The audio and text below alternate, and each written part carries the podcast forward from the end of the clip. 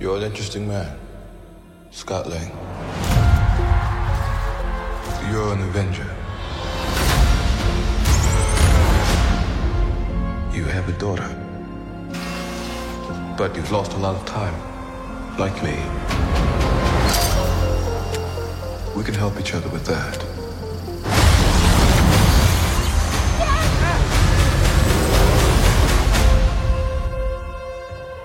Who are you? I'm the man who can give you the one thing you want. What's that? Time.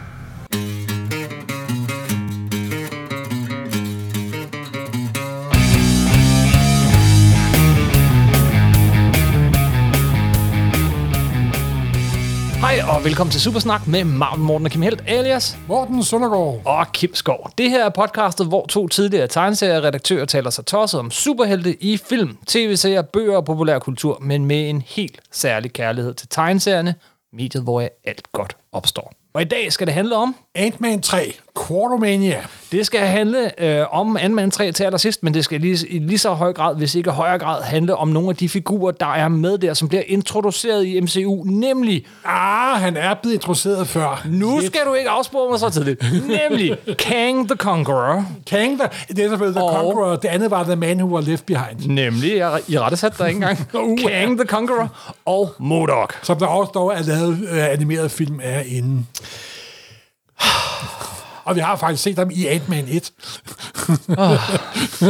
I MCU-udgaven. Undskyld. Undskyld. Okay, vi spoler lige tilbage her. ja. Vi skal snakke i anledning af øh, den tredje Ant-Man-film. ja, de som, to superskurke, som der bliver præsenteret i filmen for alvor, og som der har en lang og kloværdig historie inden for gode gamle Marvel-univers. Men det er spoilerfrit for filmen, fordi vi har slet ikke set den endnu. Overhovedet ikke. Vi går øh, senere i podcastet her, så bevæger vi os i biografen, og så Simpelthen. vender vi tilbage og fortæller jer, hvad vi synes om den. Men der er ingen spoiler for nu, og øh, hvis I gerne vil have hele baggrundshistorien om, hvem er Ant-Man og hans historie og sådan noget, så gå tilbage og find de afsnit, vi lavede, da vi gennemgik Ant-Man 2 og Ant-Man 1, for der gjorde vi netop det.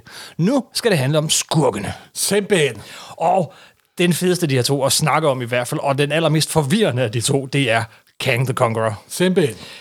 Jeg øh, har selvfølgelig prøvet at sætte mig ind i det, og jeg har læst tegneserierne og, og, og prøvet at læse lidt op på det, og jeg sidder tilbage forvirret på et højere plan. Det kan Det være, vil du også være efter denne podcast. så du må gøre dit bedste, Morten. Jeg kan i hvert fald starte med at sige så meget, at Kang er, øh, ja, kært barn har mange Vi navne. skal slet ikke starte med Kang. Han hedder Kang, han, Nej, hedder, han hedder- han hedder Faro Ramatut, han hedder Immortus, han hedder måske også lidt Iron Lad, han hedder Fred, Scarlet han hedder, Centaur. Han, han- hedder Natalie, Natalie og, Richard. og i virkeligheden er og han, Dr. er måske Dr. Doom. og måske Dr. Doom, han er faktisk ikke en, han er også mange. Han er mange fra forsættet, frasættet, forsættet. Ja, men hvis vi skal starte et sted, så... Øh, Der er kun et sted at starte, for Og- det starter ved begyndelsen. ja, Det er Fantastic Four nummer 19. er nu du også kronologisk øh, hæmmet, når du, når du siger det på den måde, fordi den her øh, figur Kang, han har det med at rejse ret meget tid. Men, men hvis vi tager det udgivelseskronologisk, så lad os da bare sige, at stedet at starte, det er Fantastic Four nummer 19. Og der er rejser Fantastic Four tilbage til Ægypten via Dr. Dooms tidsplatform, mm-hmm. som de fik fingre i nummer 5 af Fantastic Four. Og fordi de har set nogle hieroglyffer med nogen, der kan gøre, der kan helbrede blinde, og så tænkte de, det er Leisha Master måske interesseret i. Rejser de tilbage til Ægypten, og så sker det jo hverken værre eller bedre, end at Ben Grimm bliver, um, The Thing bliver almindelig Ben Grimm, og de bliver fanget af en faro, der ja. hedder Ramatut. Ramatut, Så- som, som har et rumskib, der ligner Sphinxen. Nej, nej, nej, det er først senere. Er det først senere? Det, de, de, de troede først, de finder først senere ud af, at det er en, der kommer fra fremtiden. Ja. Det sjove er jo også, at Ramatut, det er jo Tugtak Amon, de henviser til. Ja. Og han besøgte faktisk New York i starten af 60'erne. Det var sidste gang, han nogensinde var uden for Europa. Så sarkofagen blev simpelthen bragt. Det er altid så- så bragt det har til, fyldt- til Egypt, ja. og det er jo fyldt lidt i bevidstheden, så det er også det, de kører på. Mhm. Mm-hmm. Det er genklang af det, der skete i de rigtige 60'ere. Men der er Ramatut, simpelthen. Okay. Og hvad gør Ramatut så? Ja, han øh, slavebinder jo fantastisk for, simpelthen, ikke også? Og gør dem til slaver og begynder at bygge pyramider. Kommer der en lang indviklet historie, bum, bum, bum, hvor de bliver frigivet, finder de ud af, at han slet ikke er en ægte Ægypter. Han kommer ud fra fremtiden. Ja. Han er en efterkommer af en, der engang byggede en tidsmaskine. Og han kommer fra år 3000, og han keder sig i år 3000. Alt er perfekt i år 3000. Der er ikke nogen udfordringer mere. Alt, hvad du trykker på, kommer automatisk. Alt mad, alt, om, alt underholdning, det er fuldstændig... Det er, det er utopia. ja. Men problemet er i utopia, at der er nogen, der keder sig i utopia. Og det er virkelig hans drivkraft. Han keder sig. Han der keder skulle bare sig. ske noget. Der skulle ske noget. Ja. Og så besøger han sådan den der forfædre, han havde, der engang byggede en tidsmaskine. Og så finder han planerne til denne tidsmaskine. Og så bygger han, hvad man selvfølgelig er fuldstændig normalt, når man er i år 3000, en bygger man selvfølgelig sin tidsmaskine i en model af en Sphinx. Det er jo klart, altså, why not? Ja. Hvorfor en telefonboks? Nej, en Sphinx! og så rejser han tilbage til det gamle Ægypten og nedsætter sig som en faro. Og det er deraf, at man kunne se de der hieroglyffer, som man kunne se tilbage i gamle dage, og så kunne, det er grund til, at fantastisk at rejse tilbage. Og så kommer en stor slåskamp, og så ender med, at han stikker af i sin tidsmaskine. Der er en del af svingsen. Man ser sådan lige toppen af svingshovedet dukke op, og bzzzt, en raket, der forsvinder. Og samtidig forsvinder Fantastic Four også på deres tidsplatform. Ja. Og så er det jo, kommer der et lille sidespring, der ikke har noget at gøre med hovedhistorien. Der kom jo en Doctor Strange-historie, hvor de loopede tilbage på den her historie. Ja, mange år Det senere. er Fantastic Four 19, og Doctor Strange af Mark Roger og Roger Stern. kom faktisk endnu en historie med West Coast Avengers, hvor de loopede tilbage på Doctor Strange og Fantastic Four nummer 19. Men det er en helt anden historie. Og må ikke der på en gang ud frem, det kommer en fjerde historie, der looper tilbage på den begivenhed. Ikke? Det, det er en af knudepunkterne i Marvel-universet. Mm-hmm.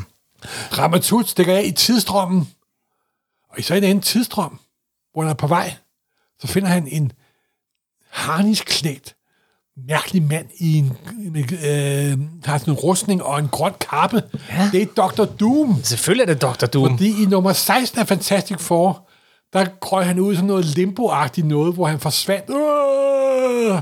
Og så redder Ramatut ham og siger, Nå, jamen, kan jeg vide om, og begyndte jeg at tænke på, den der forfædre, du havde, som Som har opfundet en tidsmaskine. det er måske mig, Dr. Doom, så vi er måske en af samme person. Åh, det kan da godt være, det ved vi ikke.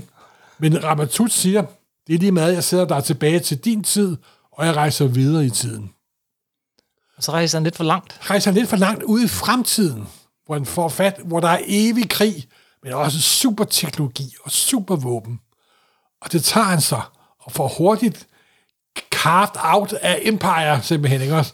Som det nu hedder på amerikansk. Ja, Og- men altså ikke i fremtiden, at han rejser tilbage for at få... Nej, nej, nej, han rejser langt, langt ud i fremtiden. Ja, er det ikke sådan noget 40.000 år? Det, er, det, det er ikke nærmere defineret, men lad os bare sige, Warhammer 40.000 år. Ja, det, det, det mener jeg, har læst et sted, men øh, Ja, men det har varieret meget.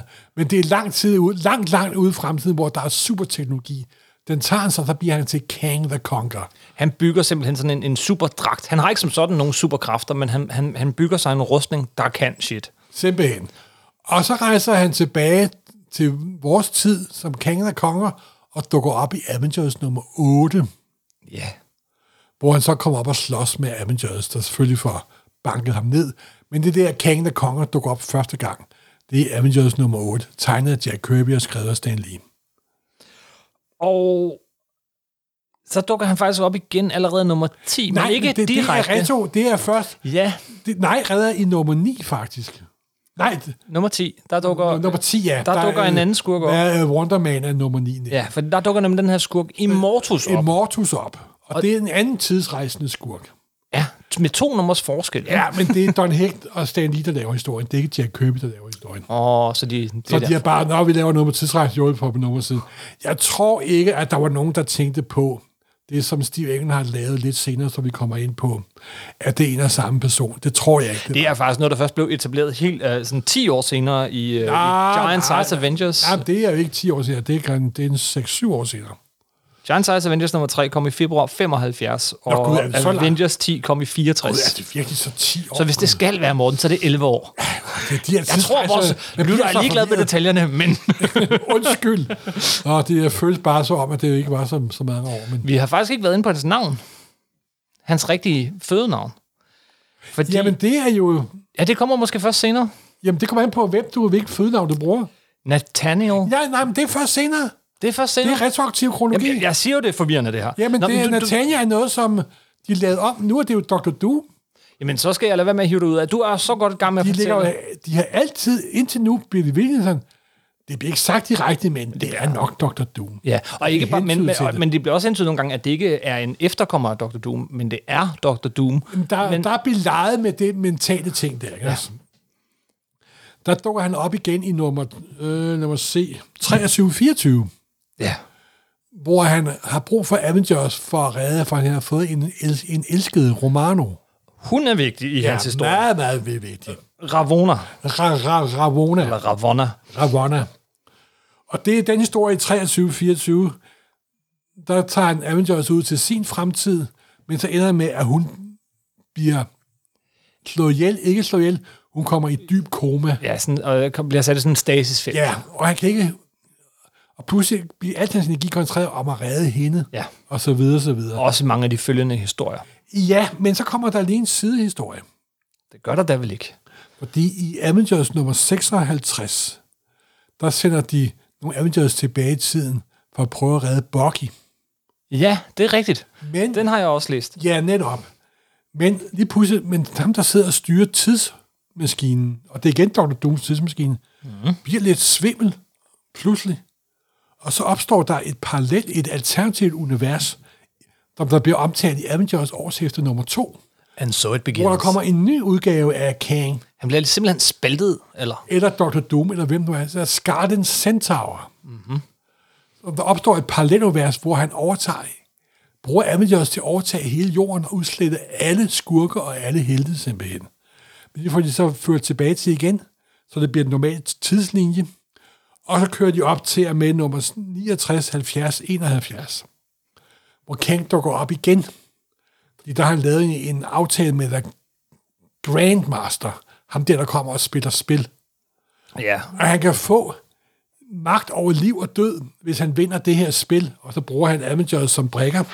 ja og så det er han, også her, at uh, Scorpion Supreme opstår.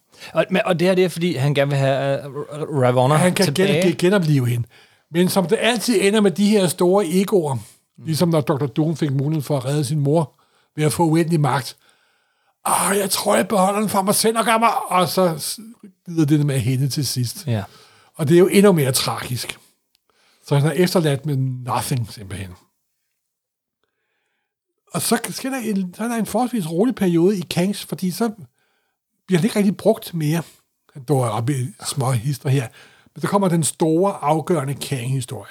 Der er virkelig en meget afgørende Kang-historie. Ja. Det er Celestial Madonna Saga. En, en, den har vi jo nok nævnt nogle gange i, ja, men- i Supersnak efterhånden. Og den Celestial Madonna, der er jo Mantis optræder der første gang. Og den figur, der er i Guardians of Galaxy, og den figur, der er i originale Marvel, der er meget stor forskel. Det er, typ, det er, typ, det er typisk, at MCU laver øh, figurer, for eksempel har de lige lavet øh, Namor om til en noget anden figur, end den er i tegneserierne. Men Mantis er lavet meget om. Det er slet ikke den samme figur. I tegneserieudgaven er hun en øh, sexarbejder fra Saigon, der ja. ender med at blive gift med en intelligent plante og bliver sendt til et øh, kosmisk væsen. Jeg elsker tegneserier. Simpelthen.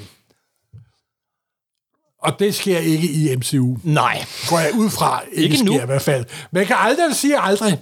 Men historien er, i øh, tegneserien er, at The Celestial Madonna er sådan en anden kosmisk skikkelse, der vil lave en anden begivenhed, frelse noget, gøre noget stort. Og så finder Avengers hende, hvor hun arbejder som sexarbejder i Saigon. Samtidig er hun også super kung fu ekspert. Ja. Fordi hun er opdraget i et tempel, hvor det er en afart af krægerasen, der ikke er aggressiv. De her blå aliens fra, Ja, ja, ja, ydre rum. Og så har de... Og, Og der har de, der til har de lært til hende for, for super kung fu forsvarsteknik, men kun til at beskytte sig simpelthen. Og samtidig dukker der også øh, øh, Sortmans spøgelse op. Ham, der døde i nummer 19. Ja, de få Avengers, der aldrig er blevet genoplevet, men pludselig optræder han som et spøgelse. Men det er i virkeligheden fordi, at da Avengers begravede ham, så begravede de ham i den jord, hvorfra, og nu bliver det meget indviklet. Jeg glæder mig til, at vi kommer tilbage til Kang. Ja. Ja, øh, den jord, blev begravet i, det var de planter, som var med til at skabe den her intelligente, ikke aggressive krægerace. Og derfor, de her intelligente planter, de bruger sådan Sourceman's øh, DNA-kode til at lave så om, det er Sourceman, der er dukket op igen, men det er det slet ikke i virkeligheden. Men Celestial Madonna, der kommer der en stjerne over Avengers Mansion, og nu er Celestial Madonna lige ved at være der. Nu kommer den her begivenhed, som er, der ikke er nogen, der ved ude i, i fremtiden, hvad der sker, fordi det er sådan om, at man ikke rigtig kan undersøge fremtiden. Og så dukker Kane op, fordi han vil giftes med The Celestial Madonna. Ja. For de vil skabe et barn, der vil herske over universet nemlig. Og så dukker Kang op. Men som mest, alt om alt, at Kang er ved at lave sine Kang-ting, dukker Ramatut pludselig op igen. Men var Ramatut ikke Kang? Ja, men det er en Ramatut Fra en anden tidslinje. for en anden, nej, for en fremtidig tidslinje. Ja. Vi er ikke, Så- så- inde, vi er ikke inde i Så vi har den, tidslinje. den, om man så at sige, nej, ikke alternat, nej, vi har det er netop ikke, det er en senere. det er samme tidslinje. ja. Fordi Ramatut, da Kang mange år ud i fremtiden bliver træt af at være Kang. Han vil hellere være en mere... Han indser, at det er håbløst at stræbe efter magt og ære, når det er indsigt og viden, der er det, der er det største. Så han vælger at vende tilbage og blive Ramatut. Han bliver en god Ramatut. Og så vælger han igen, og han frasiger sig al teknologi og lever i Ægypten. Men så tænker han, hmm, vi nu kan rejse i tiden og forhindre mig i at blive gift med Celestial Madonna, så kan jeg måske sådan, øh, gøre det onde, jeg har gjort godt igen. Og så putter han sig selv i sådan en søvn og sover i flere tusind år og vågner op lige præcis ved en mumiekasse, der åbner sig, og Ramatut dukker op for at forhindre, at Kang skal blive gift med Celestial Madonna. Og så kommer der en masse indviklede plotting og så videre. Det er blandt andet også det plot, hvor man finder ud af, at The Vision i virkeligheden er den originale Human Torch. Human Torch tilbage ja. fra, fra 40'erne, og så videre, så videre, så videre. Det er en anden historie. Og det ender med, det her store plot ender selvfølgelig med, at Immortus, det bliver afsløret, at Immortus er den ultimative reinkarnation af alt af Ramatut, Skarden Centaur, Kang the Conqueror, og den gamle Ramatut, og så videre, så videre, og Dr. Doom. Det bliver stadig antydet, at det måske er Dr. Doom i virkeligheden. Faktisk, da de udgav Giant Size nummer 3, Giant Size Avengers nummer 3, så ser man en forside med Ramatut og Immortus og Kang the Conqueror. Men der er faktisk en forside, der ikke bliver brugt, hvor man også ser Dr. Doom. Men den bliver ikke brugt, fordi de var, de var ikke klar over, hvad de ville gøre med den her historie. Men historien ender i et kæmpe nummer, Giant Size nummer 3. Desværre tegner Don Hicks, så det er, sådan lidt, det er lidt nedtur, men alligevel. Hvor Celestial Madonna Mantis bliver gift med øh, hedder Swordsmans spøgelse, der virkelig er en kosmisk væsen skabt af de her intelligente planter, som der har styret det hele. Ja, men Ja. ja. må det blive et langt og lykkeligt ægteskab? Det kom så i 90'erne, men det er noget helt, helt andet. Ja. Det sjove er, nu kommer vi i et lille tegneseriehistorisk sidespring. Da Steve Enger var færdig med den historie, så skrev han videre på Amazon, og det var virkelig en fed periode. Det var lige der, der begyndte at læse, læse Marvel. Det er måske også Okay, det, ja, ja. betyder så meget for mig. Men man kunne virkelig mærke, at han virkelig var, han var hot. Der kom nogle andre fede historier med Steve Engelhardt med Amateurs. Og så lige pludselig så, bum, var han væk. Han kom op og skændes med dem, der ejede Marvel. Sikkert noget med, med, med Jim Shooter. Og så kom han over til DC, hvor han blev fast forfatter på Justice League of America. Og der dukkede der pludselig en kvinde op, der også snakkede på det her lidt mærkelige måde. Hun snakkede faktisk lidt, lidt Yoda-agtigt, før Yoda dukkede op. Mm-hmm. Så man kan jo aldrig vide, måske har George Lucas læst nogle Marvel-hæfter, man kan, aldrig- kan, kan aldrig vide. Hun omtalte sig altid i tredje person og så videre. Og i Justice League of America dukker der en anden kvindelig kosmisk skikkelse op, der snakker præcis samme måde som Mantis, og siger til Justice League, ja, jeg havde engang mine venner, men de har forladt mig, så, så nu må I hjælpe mig. Ja. Simpelthen, så det er en figur, der er gået ikke alene fra, men hun er også gået fra Marvel over til DC, og så tilbage igen, men det er en helt anden historie. Kang. Ja, Kang. Men så blev det etableret, at Kang også var, var Immortus. Han var Scarlet Centaur, han var Dr. Doom, han var Ramatut. En af samme person i forskellige tidsperioder. Så kommer der det store sådan, skift i Kangs historie. Og det er, hvor John Byrne kommer ind. Ja. Der er selvfølgelig også der, hvor Roger Stern jeg tror faktisk, det er før bønhistorien, er det ikke? Eller er det efter bønhistorien? Ej, det før bønhistorien. Hvad sker der? Der sker jo det i nummer 200 så. Avengers nummer 200. En af de lidt mere uheldige historier. Mm. Hvor en uh, Immortus manipulerer den daværende Miss Marple til at få et barn. Åh oh, ja. Ja, og den historie er lidt uheldig på samme måde der Avengers står direkte og klapper af, at hun bliver voldtaget, simpelthen, for at sige det lige lige ud.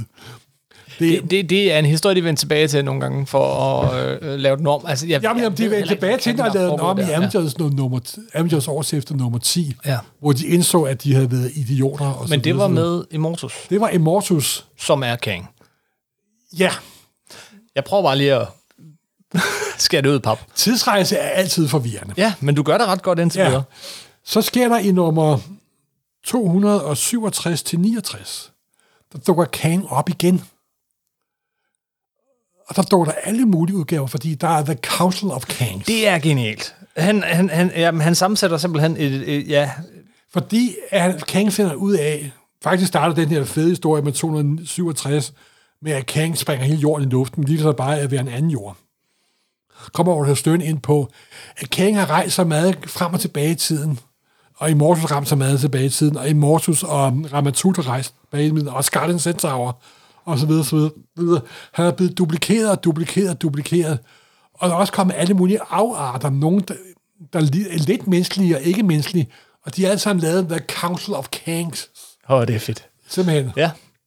Og de vil jo så prøve på at at regulere sig selv, så at sige. Der can be only one Kang. Men der er jo en Kang, der mener, at han er den eneste Kang. Ja, så han prøver så igen på at overtage det hele. Og romaner kommer også ind, og så videre, og så videre. Hele den her Avengers-historie ender med i 269, med Mortus og Romano, de lever lykkeligt til deres dages ende.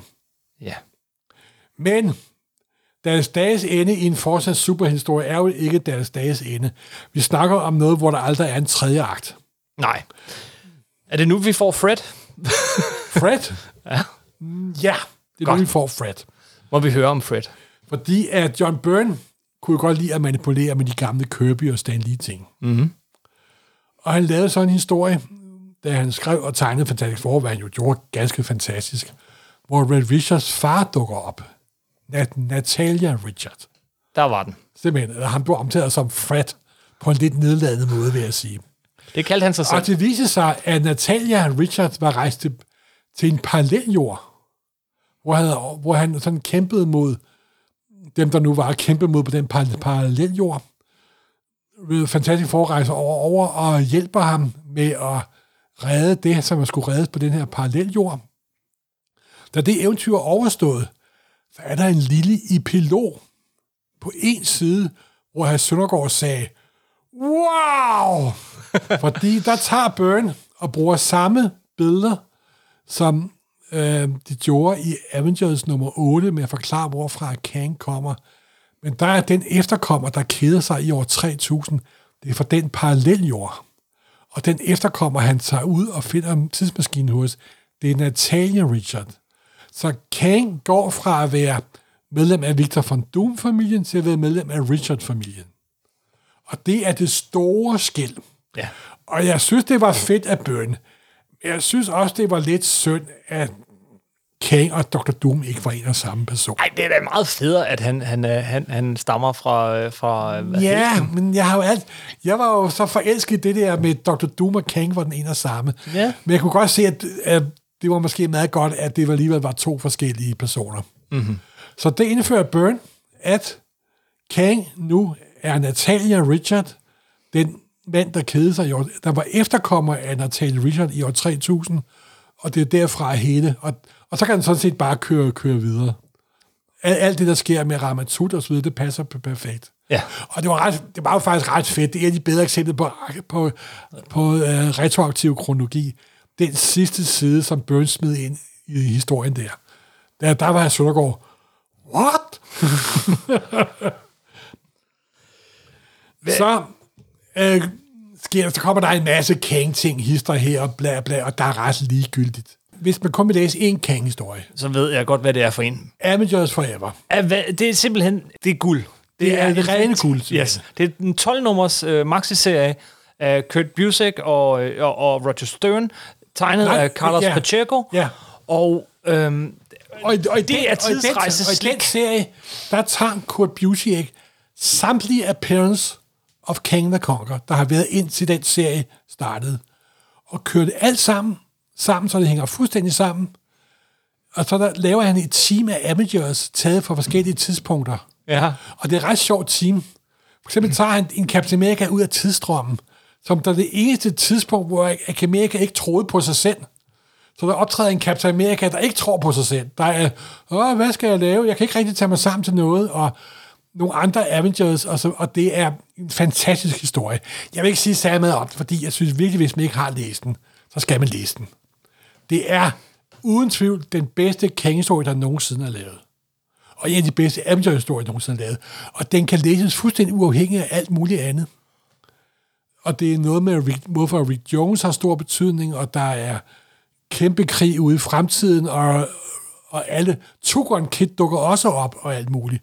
Og det ender alt sammen med, at Kurt Busiek binder en vidunderlig sløjfe på alle de på forskellige... alle de forskellige udgaver af Mortus og Kang og Scarlet Centaur og det hele. Fuldstændig perfekt sløjfe. Ja, og, og, og basically så har vi, og det synes jeg ikke er en spoiler, så har vi en Kang til en sidst. Kang til sidst. Eller en Immortus. Ja, eller en... Ja. der bliver bragt orden på det, simpelthen. Yes. Og så går der et stykke tid, fordi han var også øh, fast forfatter på Avengers. Der var også sket det, at efter 90'ernes helvede, mm. så fik de jo sådan set nærmest genstartet Marvel-universet. Og en af de knudepunkter, der ville genstarte Marvel-universet, det var da Busiek og George Perez begyndte at lave Avengers frem med nummer et. Ja, Og, det var, og der havde de kørt i lang tid, der var også andre tegnere på. Men så efter at Busiek havde forladt serien, så lavede han en lang, lang, lang, lang, lang serie fra nummer 41 til Avengers 53, så jeg husker, der hed Kang Dynasty. Kang Dynasty, som var i øvrigt lige for nylig har samlet en trade paperback. Ja, Også værd og at samle op. Og det er... Celestia Madonna er også en fantastisk historie, også de tidlige, men det er også en ganske fantastisk Kang-historie. Hvis man læser Avengers Forever og King, Kang Dynasty, jeg vil lige sige, der kører for øjeblikket en historie, der hedder Avengers Forever, af en helt ny Marvel. Det har ikke noget at gøre med den gamle historie. Du skal have den gamle historie fra 2004 eller 2006, så vidt jeg husker den her Ja, der kom der en lang historie, der hed Kang Dynasty, der handlede om, at Kang, og der har vi den aggressive, modbydelige Kang, der, nu vil jeg skulle besejre jorden en gang for alle, og det lykkedes ham. ja, Og han får udslettet øh, Washington D.C., og han får udslettet øh, øh, Forenede Nationers bebygninger og alt muligt. Det viser selvfølgelig, at de for de sidste øjeblik, for de alligevel drejede sig Kang taber. Men det er en historie, der kører over næsten halvandet år, simpelthen. Fantastisk historie, simpelthen. altså Kurt Bu- Busiek og tidsrejser, det fungerer bare. Jo, men der er det fede ved Kurt Bu- Busiek. Han er måske ikke den bedste forfatter, sådan rent litterært. Men han er uden tvivl en af de tegneserieforfattere i denne verden, der har den største baggrundsviden, og er fantastisk til at plotte, simpelthen. Yes. Og jeg, jeg, han er en af mine yndlings... Han er sådan den ultimative fanboy-forfatter på mange punkter. Ja. Og jeg holder meget af ham, og alt, hvad han laver. Og han har jo også... Ja, Astro City-manden, for helvede simpelthen, ikke også? Og han er en af mine, han er en af mine uh, top yndlingstegneserieforfattere. Og her, der nærmest afslutter han alt Kang, simpelthen. Og alt Kang, hvad der er kommet efter Kang Dynasty, Har lidt mindre øh, betydning.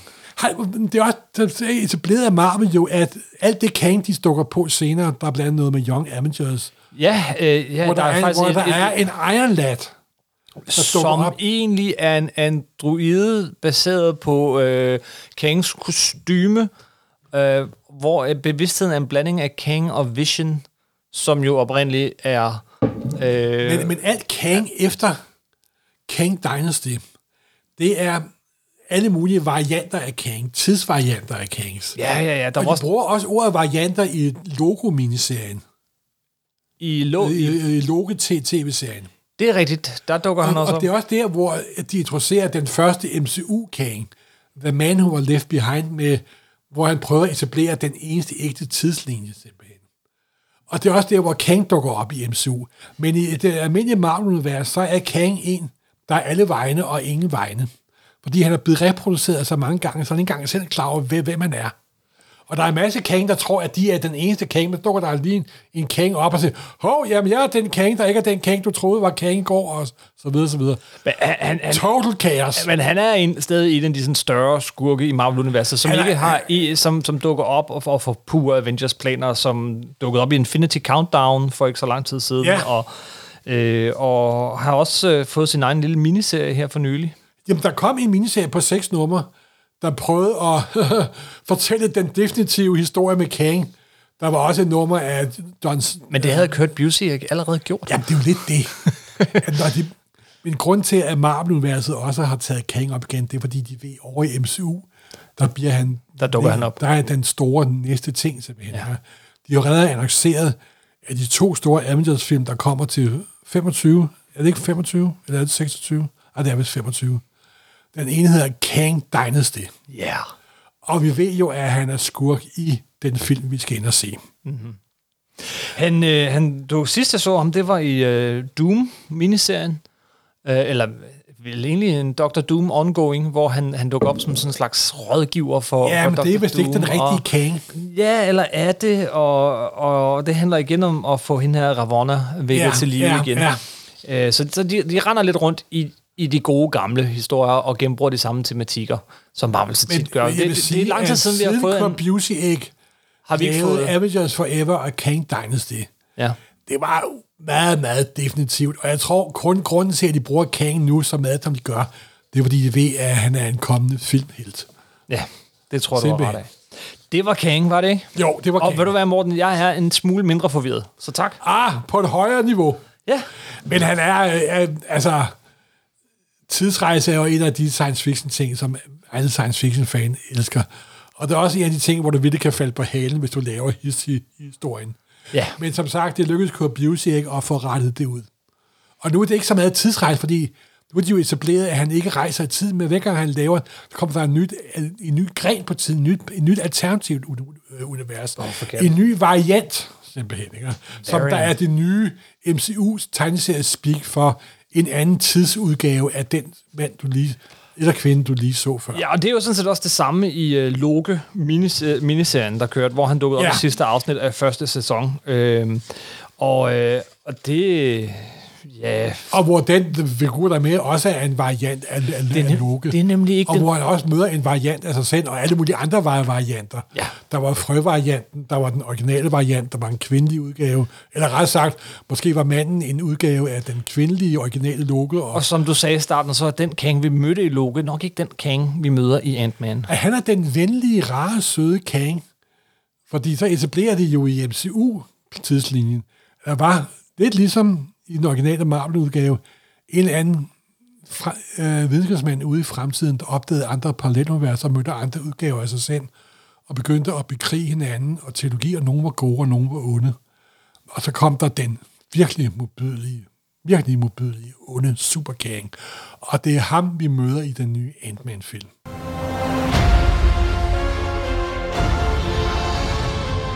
He can rewrite existence and shatter timelines. You cannot trust him. I don't care who this guy is. I just lost so much. He can give us a second chance. Den anden store skurk i Ant-Man Quantumania. Ja, han var jo engang en stor skurk. Det er han jo ikke mere. Nu er han jo en hofnar og bliver latterliggjort. Det bryder Søndergaard sig ikke om. Nej, det kan du ikke lide. Modok er jo sådan en figur, jeg tror, de fleste kender af, af udseende. Ja. Det er den her gigantiske hoved med meget små arme, meget små ben i Ja. en stol, der ligesom flyver. Ja. Øh, og fladt hoved. Han ser også lidt komisk ud. Øh, men, men jeg tror... Ikke da jeg tror Kirby tegnede han op, op oprindeligt, der var han frygt Der var han faktisk ret creepy. Han var den alt dominerende leder af AIM. Yes. Undskyld. det er okay. Det, det, jeg ved godt, det gør ondt, når man gør grin med din, øh, din, din helte og din købefigur.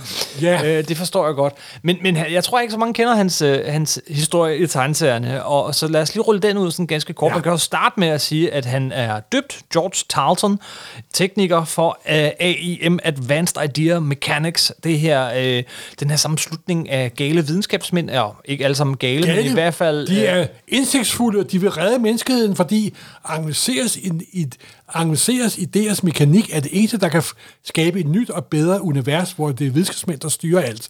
De er de ultimative teknokrater, og de ser alle sammen ud som om, de er biavlere. Ja, de har de her gule dragter med bi- biavler øh, udstyr. Det, det er Det er fantastisk. De var oprindeligt en del af Hydra. De var Hydras videnskabelige afdeling. Men så blev de spaltet ud, og så blev de til AIM. Og jeg har sikkert sagt det her før, men hver gang i 70'erne, der var der et markedsanalyseinstitut, der blev meget brugt i medierne. Ja. Nu har AIM fortalt, hvordan den kommende regering bliver. Og nu har AIM fundet ud af, at vi bedre kan lide smør i stedet for margarine.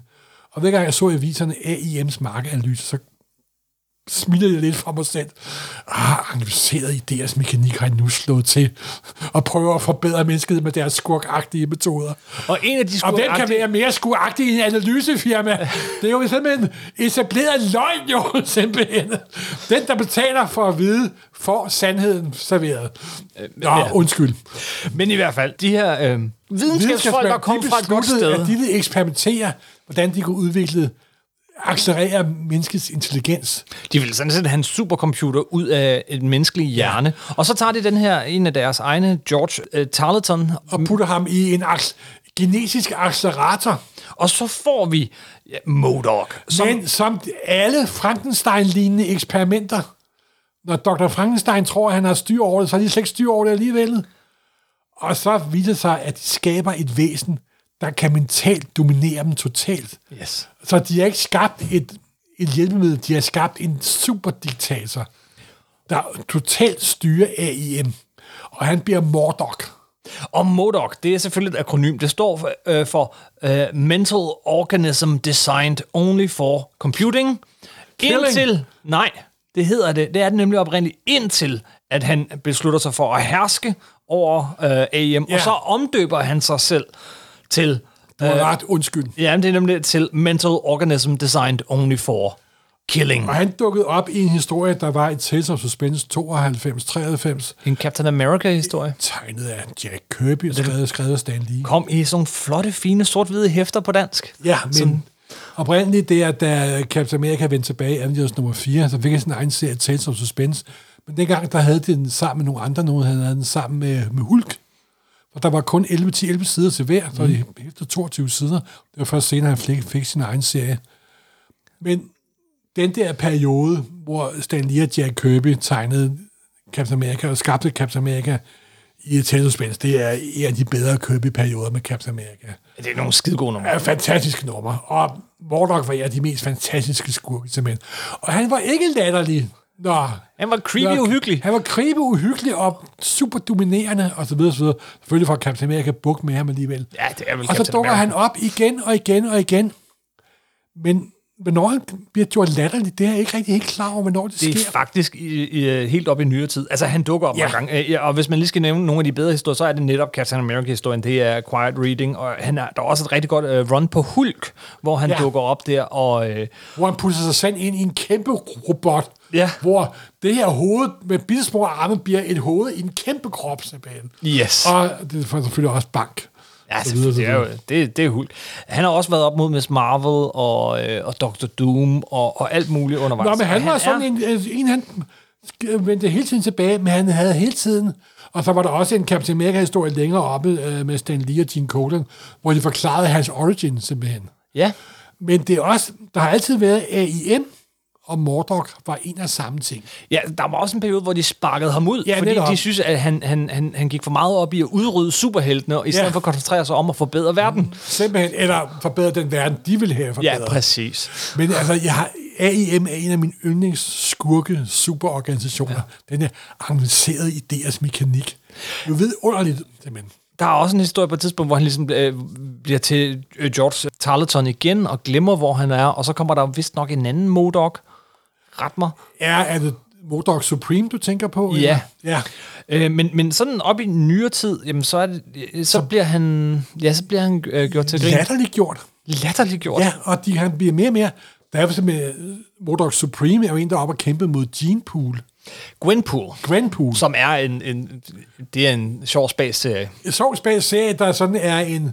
Hun er ligesom, der er Modok er ærkefjenden i, Ja, i. Gwenpool, og der, er, der gør de ham rent til grin. Ja. Inden da, et par år før det, så har han en sådan rimelig stor rolle i, i Hulk-mytologien, og det er simpelthen ham, der er skyld i, at vi får The Harpy-version. Det er ham, der laver Bessie Ross om til Harpy. Det er det Nemlig. sgu da også. Det havde jeg sgu da helt glemt. Ja, det må du ikke glemme. Nej, og det er også og det ham, er der, Trimp. Ja, og mange år senere, så, så gør han det igen. Han har nemlig noget af det der med at lave folk om.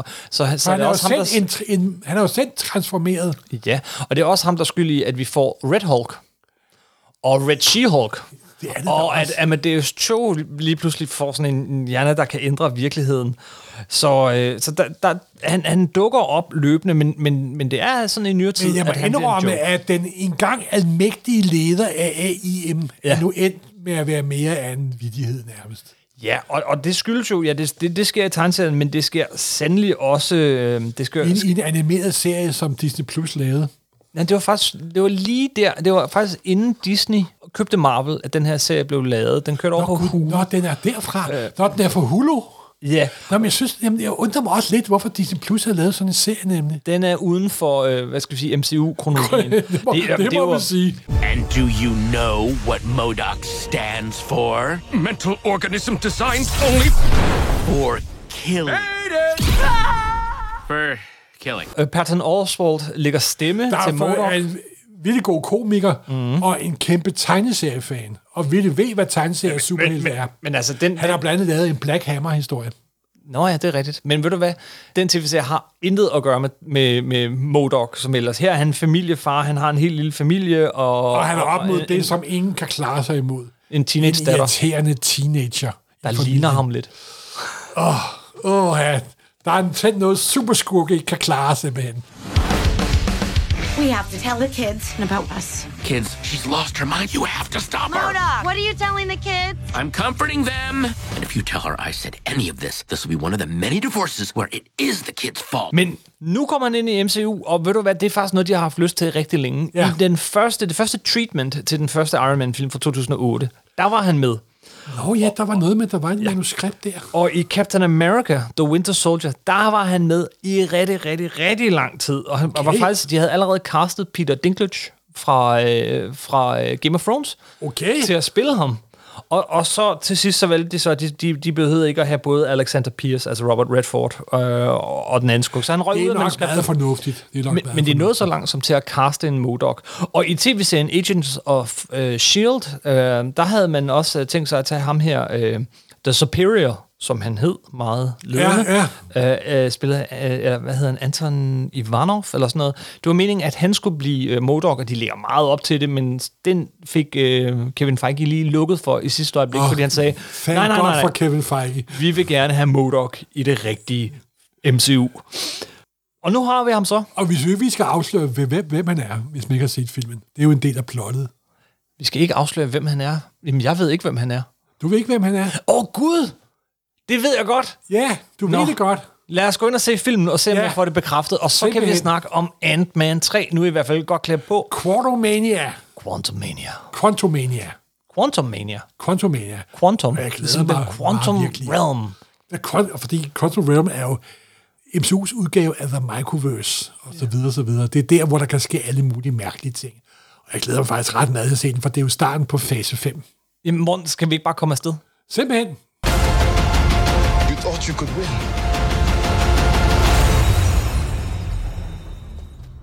I don't have to win. We both just have to lose. I'm sorry, Cassie.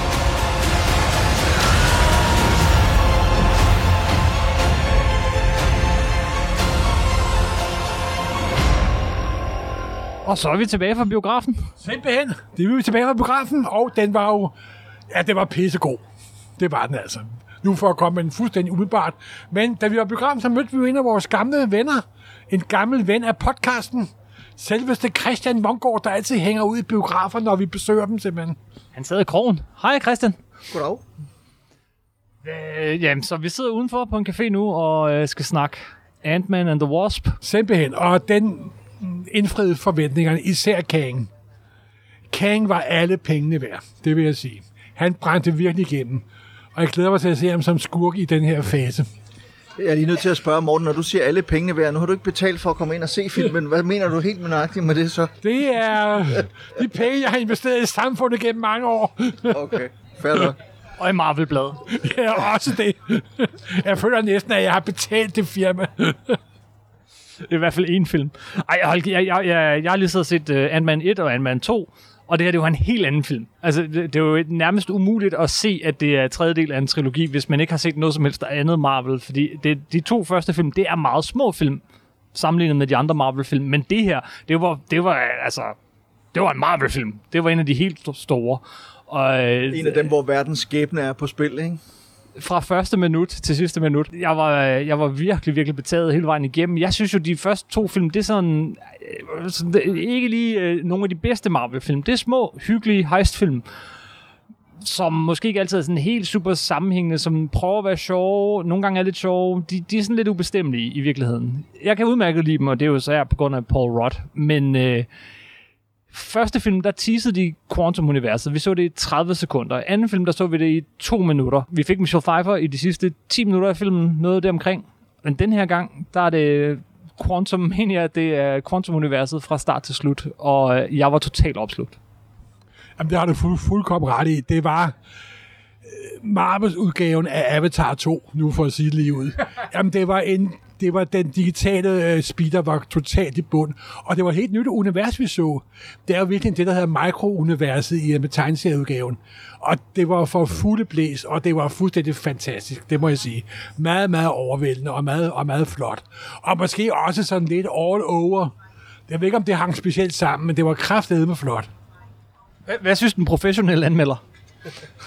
Jeg tror ikke, jeg er lige så begejstret som jer, men, altså, men det- altså, det var jo, man kan ikke tage fra den, at den æderbank var flot, og den, den, den, den verden, den får bygget op i det her quantum øh, realm der, det, det er virkelig øh, øh, det er virkelig utroligt, og der sker mange fantastiske ting dernede, og der, der sker også en masse, som jeg, altså igen med, med mit sådan mere eller mindre perifære kendskab til tegneserien, og så var der mange overraskelser i og sådan noget. og Det, det synes jeg jo er fedt.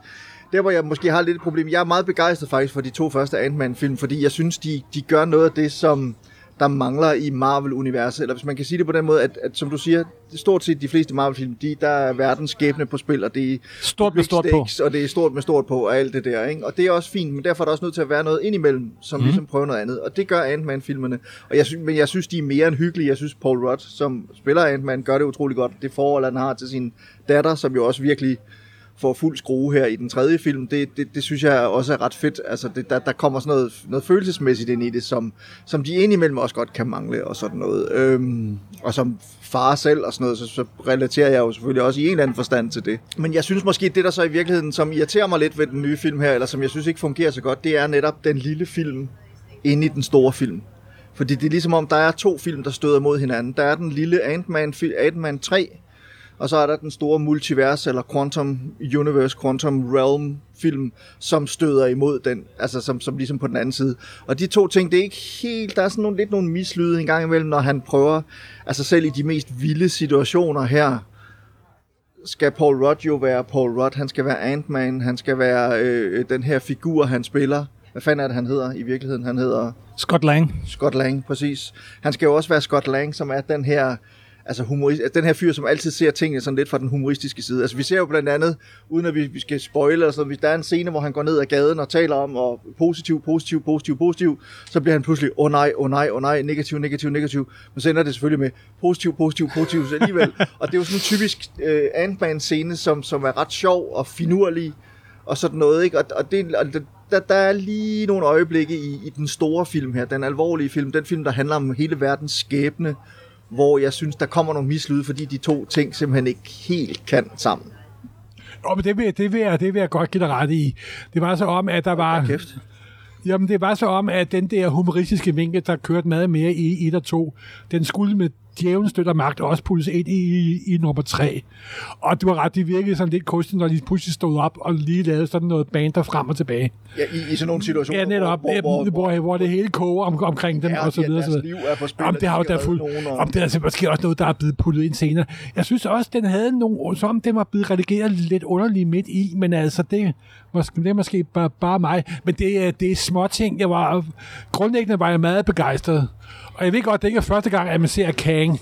Men det er første gang, man ser Kang the Conqueror. The Conqueror.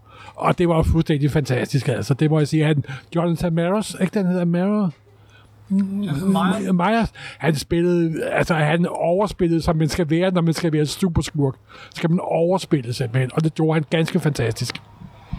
Ah, men ingen tvivl om, at der på nørdparametrene var øh, fuldt glade. Det han var hedder Jonathan Majors. Majors. Undskyld. Johnson Majors. Tak, herre anmelder. vi, vi laver masser af sådan nogle fejl i Supersnak. Tænk, det har jeg aldrig lagt mærke til. Nej, vel? jeg, jeg han synes, var, det var... Jeg, virkelig god. Han var fandme en han god var skuespiller. Altså, Kæft, han spiller godt, og, ja. det, og det er jo så meget det ikke. Og, og cast den rigtige skurk, og det, det synes jeg ærligt taget ikke, de gjorde i den første Ant-Man-film, eller den anden, anden Ant-Man-film. Her rammer de virkelig plet. Han, kan, han, kan, han spiller virkelig for fuld gardin, og det er... Men, men, men det er bare sjovt, fordi altså, det, det, jeg, jeg tror, jamen, nu jo mere jeg og jeg skal nok passe på ikke at, at sidde og, og hakke for meget rundt i det, sådan, men, men jeg, jeg, jo mere jeg sådan tænker over det i forhold til, altså, så virkede det ikke på mig som en, jo, den startede som en Ant-Man-film. De første 10 minutter, 10 minutter det var, max. En, det var en Ant-Man-film, og så blev det en Doctor Strange-film, eller en Avengers-film derefter. Jamen, det, altså, synes, det synes jeg ikke, fordi det, jeg, synes, det er stadig kulminationen på det, de har bygget op. De ligesom teaser, teaser det i den første film, lidt mere i den anden film, og nu får vi det for, for øh, øh, fuld kraft. Ja, men det, og, det, og det forstår jeg godt. Altså, der, der bliver ligesom sådan gradvist skruet op for, for, for, øh, for knappen, kan man sige. Du snakkede om den digitale speeder, Morten, der bliver trykket i bund, og det gør det jo også, at altså, det må virkelig have været mærkeligt at lave den her film for skuespillerne. Ja. Der er ikke noget som helst af det, der er virkelig... Altså, det, er jo, det er fuldstændig ligesom med De- Avatar 2 her, ikke? Der er ikke noget i den, som... Altså, efter de første 10 minutter, så er Så der er ikke det noget, green været- screen. så har det været ren green screen, og, og den her øh, store nye sfære-ting der, eller hvad fanden det er, de kalder den her kæmpe skærm, de optager ting på, som nordisk film i øvrigt har fået herhjemme i Danmark, og som jeg godt kunne tænke mig at komme ud og se. Det er Aha. altså ret øh, spændende. Nå, men, men, øh, men det er alligevel som om, altså jeg synes bare sådan springet, altså du ved, springet fra film nummer to til film nummer tre her, altså det er jo ikke fordi, vi så får en halv time med The Quantum Realm, eller sådan noget. Vi får to timer. Men, men, men i mellemtiden har vi jo haft Endgame, Avengers Endgame. Det er den sidste Ant-Man-film, vi har fået. Mm. Så lidt er der, altså, lidt er der sket. Det generer ikke mig. Jeg synes virkelig, det var en god film. Og så er det jo heller ikke springet fra Ant-Man 2 til 3. Det er springet fra Marvel-film nummer 30 til Marvel-film nummer 31. altså, det er jo den her... Og så er det også starten på den nye øh, cyklus, som de kalder det. Ikke? Jo, jo, jo, jo. Men som sagt, altså, den store gevinst for mig, det var at se Kang the Conqueror. Simpelthen. Han var jeg meget begejstret for. Og for alle jeres tegneseriefan derude, så er der en fed slutscene. Tro mig, jeg gik totalt bananas. Jeg, jeg hoppede også lidt i sædet. Det gjorde jeg godt nok Man lige til sidst. der er to øh, post-credit-sekvenser, som man, skal, som man skal huske at blive siddende. Der kommer en lige efter de første credits, og så kommer der en til aller, aller, aller, aller, Allersidst øh, lige inden at man bliver smidt ud af biografen, og den skal man selvfølgelig også huske at se med. Og der er jo referencer i dem, som er sjove, bestemt. Øh, og til al- den aller sidste scene er der også nogle referencer i, som altså et eller andet sted betyder det ikke noget i det store billede, men alligevel så er det med til at, at skabe den der sammenhæng i det her univers, som de jo gerne vil. Altså som jeg sagde til jer begge to, så synes jeg jo faktisk, det er en film, man godt kan se, uden nødvendigvis at vide alt for meget om, om Marvel-universet, og alt for meget om Ant-Man og Kang, og hvad fanden de ellers hedder, alle de her øh, Modok, og jeg ved, Gud fader bevares Modok. Men altså alle de her øh, øh, mærkelige ting og sager, der er sket, man kan faktisk godt se den uden. Øh, og så er der jo alligevel netop den der overbygning på, som hvis man kender tegneserierne, hvis man kender alle de andre Marvel-film og Marvel-serier, ja, men så får man noget ekstra med simpelthen. Ja. Ja. Hvad synes I om de forskellige skuespillere? Altså, øh, jeg vil sige, Michael Douglas i de første to film, han, han er bare ren eksposition. Han står bare og fortæller, hvad der sker, i stedet for at de viser det i de der film. Her fik han da endelig lov at, at slås lidt, brillere lidt. Jeg synes, han var, han var mega cool, og det samme med, med Michelle Pfeiffer selvfølgelig. Jeg synes, de fik lidt mere lov at udfolde sig i den her film. Jamen, det, er, det er jeg enig i. Altså, jeg, jeg synes, de er gode. Altså, Paul Rudd er jo en fornøjelse, fordi han...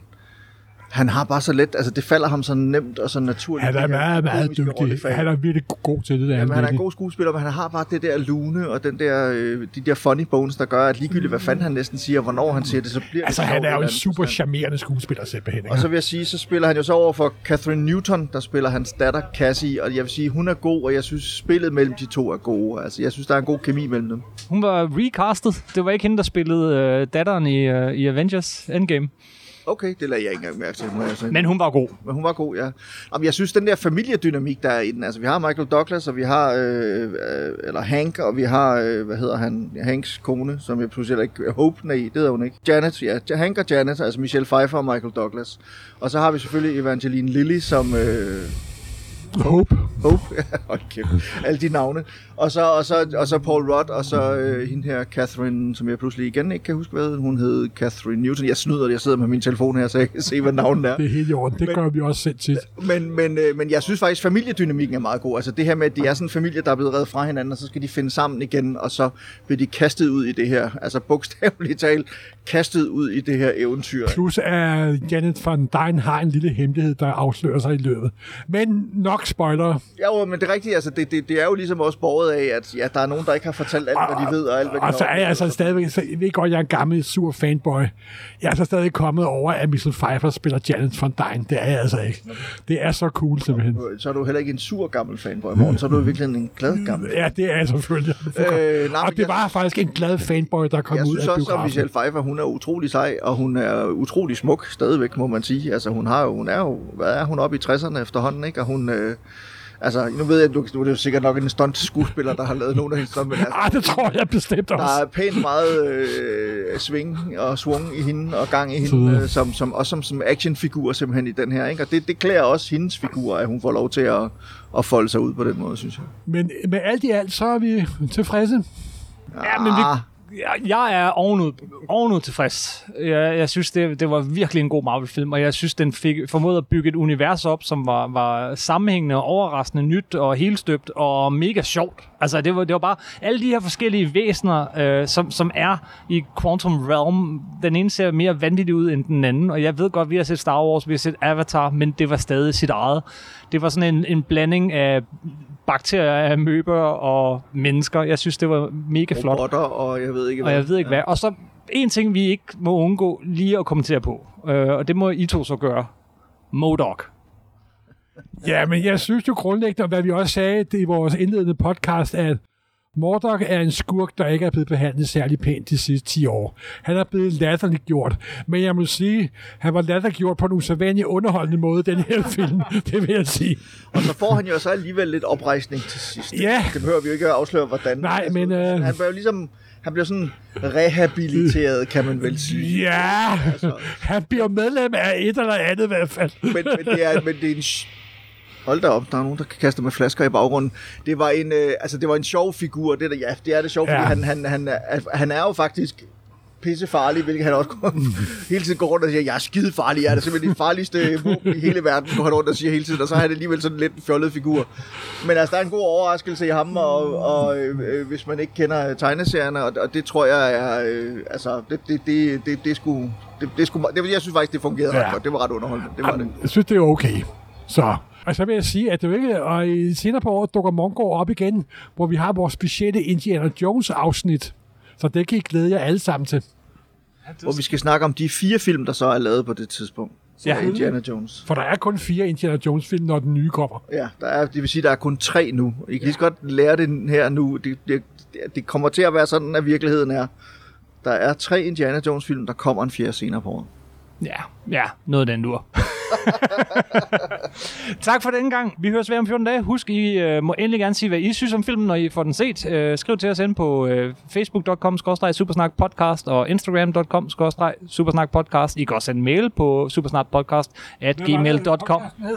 Hvad var det, podcasten hed? Du var lige... Det var noget med supersnak. Vi høres ved.